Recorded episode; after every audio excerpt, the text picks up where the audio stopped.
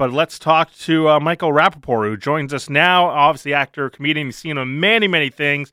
Uh, you've probably seen him on uh, online as well, Instagram and social media and, and Twitter. Uh, he's got his I Am Rapaport podcast. He's got five shows coming up at the House of Comedy in New West uh, this coming Thursday to Saturday. Uh, he joins us now, Michael Rapaport. How are you?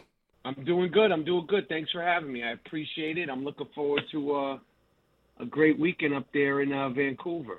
Now, you you must spend plenty of time here. You've been in so many TV shows and uh, movies. Uh, Hollywood North, it, it also gets referred to. Uh, how many times have you been to the city?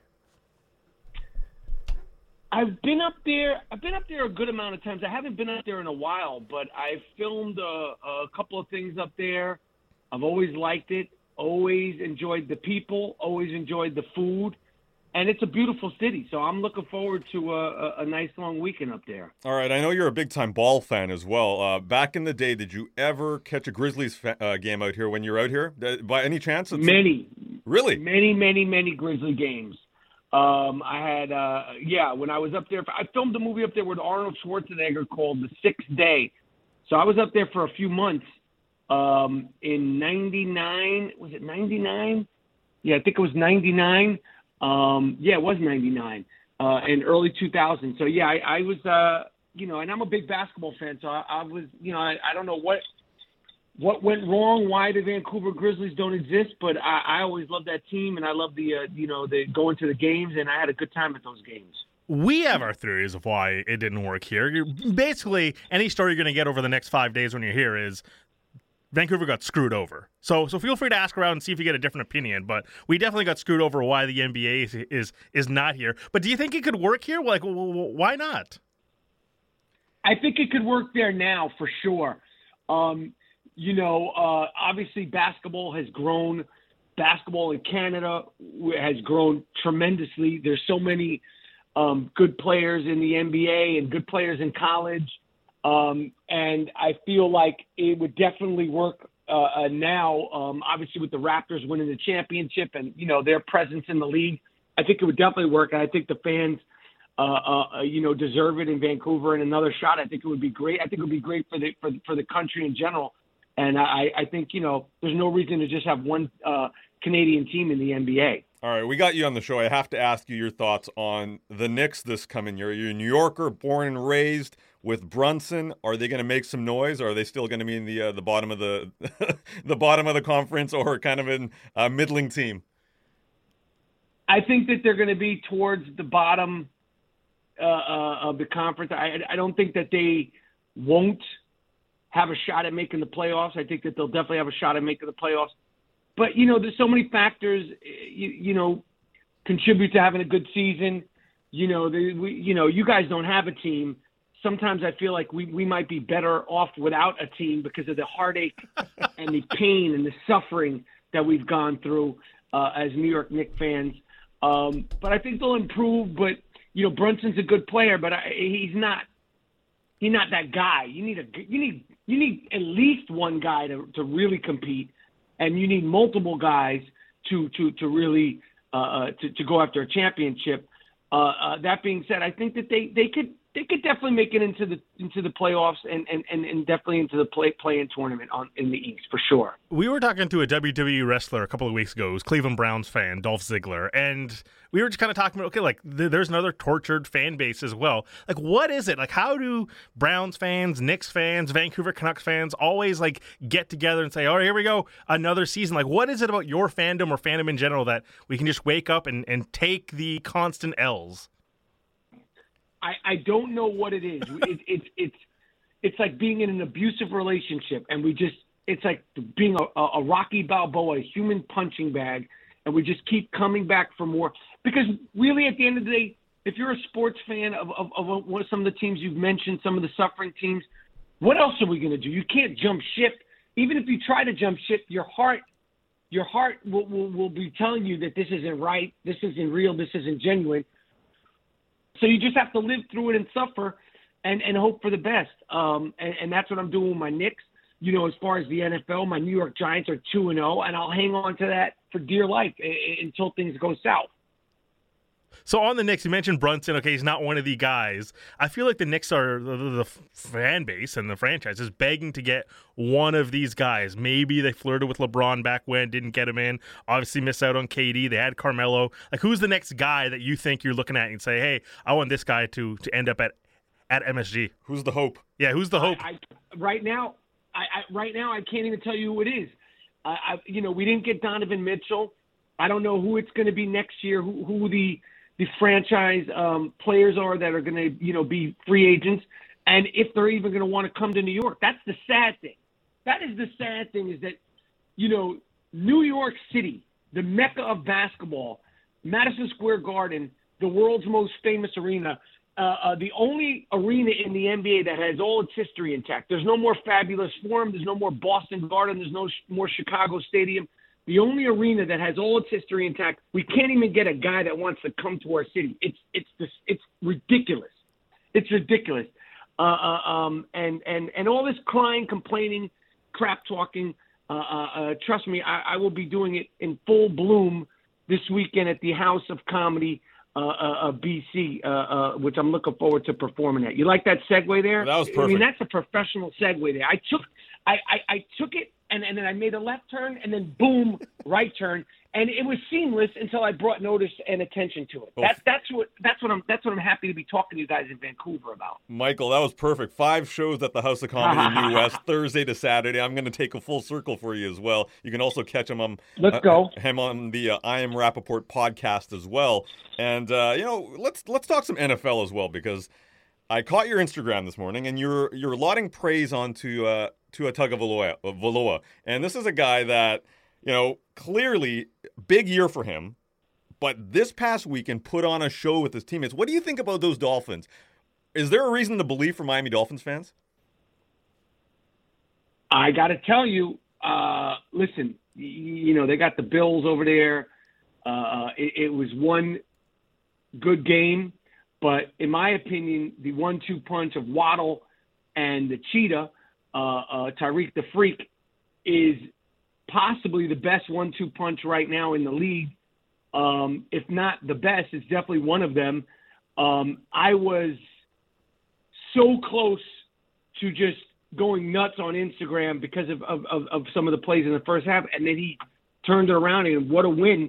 But I did put the Dolphins as my AFC East dark horse, but they ain't leapfrogging over the Bills, but they can be competitive. It's exciting for Miami.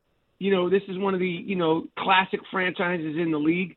Um, it's ex- exciting for the conference, and um, be honest, to be totally honest with you, my fantasy football team, Tyreek the Freak, I cannot afford for him not to be getting the ball and getting the ball often and in the end zone. So my excitement isn't just for Tua in the Miami Dolphins. It's very selfish in terms of my fantasy football team, my fantasy football prowess. Of course, my team is called Rapaport's Delight, aka A History of Violence, aka Make It Stop, Make It Stop.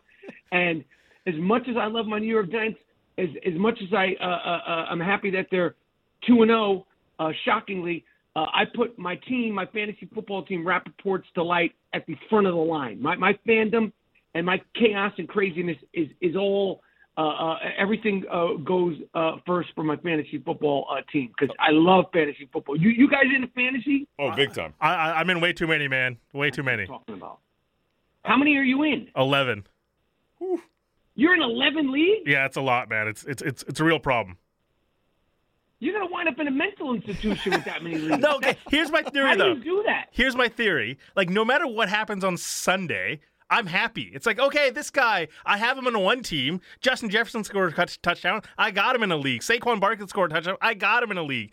Everything that happens on Sunday, I'm okay with. I can't control who I'm playing against. I can control who who scores touchdowns for me. I get it, but man, that's that's that's a lot of lead. How do you even set your lineups? Like, I mean, are you able to appreciate the wins and the losses, or is it just all well like a blur of blob? I mean, this weekend I went like two and nine, so I can definitely appreciate the losses. I'll tell you that. Wow, two and nine. That's a rough weekend. Very yeah. Rough. Well, I, I I love I, lo- I love the fantasy. I, I love it, and uh, you know, it's just it's so much fun.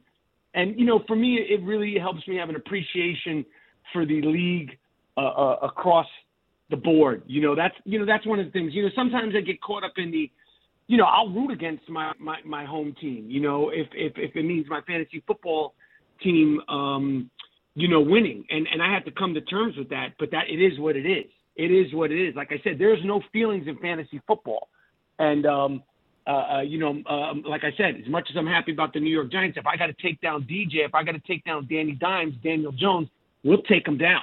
Oh, we'll take them down real nice and uh, and real proper like. Okay, you told us your uh, fantasy football team name, but I feel like as a Tribe Called Quest super fan, you you helped produce that that documentary. That was amazing. It was a great film, and uh, I, I feel like it was a missed opportunity. It's got to be Tyreek Tyreek, the five foot freak, no? Tyreek Tyreek, the five foot freak. Let's say we get together at the end of the week. Fantastic. Nice. You're right. Totally missed opportunity. All right. Totally uh, missed opportunity the segues in this interview are out of control right now, man. That that that, is unbelievable broadcasting right here. Uh, so speaking on that, and, and, and just in general, uh, the doc obviously. Um, are you a more of a director type, or are you more a actor type? What do you like? How does Michael Rapaport see himself uh, in the entertainment industry? I see myself as as you know, I'm always going to be an actor. That's my first love. I love directing. Um, I love making the Tribe documentary. I love making the 30 for 30 about the championship Knicks teams. I love doing stand up. I'm excited to be back on stage doing stand up. It's my first time performing in Vancouver. So, you know, I hate to use the term because I think it's kind of, um, you know, if, if it's thrown around too much, I, I, you know, I've come to terms with the fact that I am an artist and, and, and any way I could, you know, express myself you know, and, and that makes sense. I, I love to do it. So, it, it, you know, I guess that's that's what I am. Like I said, I, I think that term can be very, um, you know, it, it could be sort of a, you know, just a little, you know, too too too fancy for me. But but that is that is inevitably what I've become after doing this for 30 something years. So you, you mentioned, you know, doing stand up and you started when you were 19. So if you look at the Michael Rapaport and the way your your material has changed, where is it at now and how has it changed even the last couple of years here?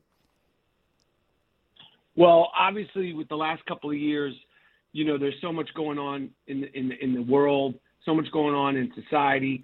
Um, so that's definitely been a part of it, you know, and you know, you get older, I, I, I try to make you know my show and my my performance as a stand up you know more personal. It's more about you know me you know growing up about me you know being married about being divorced about being a father.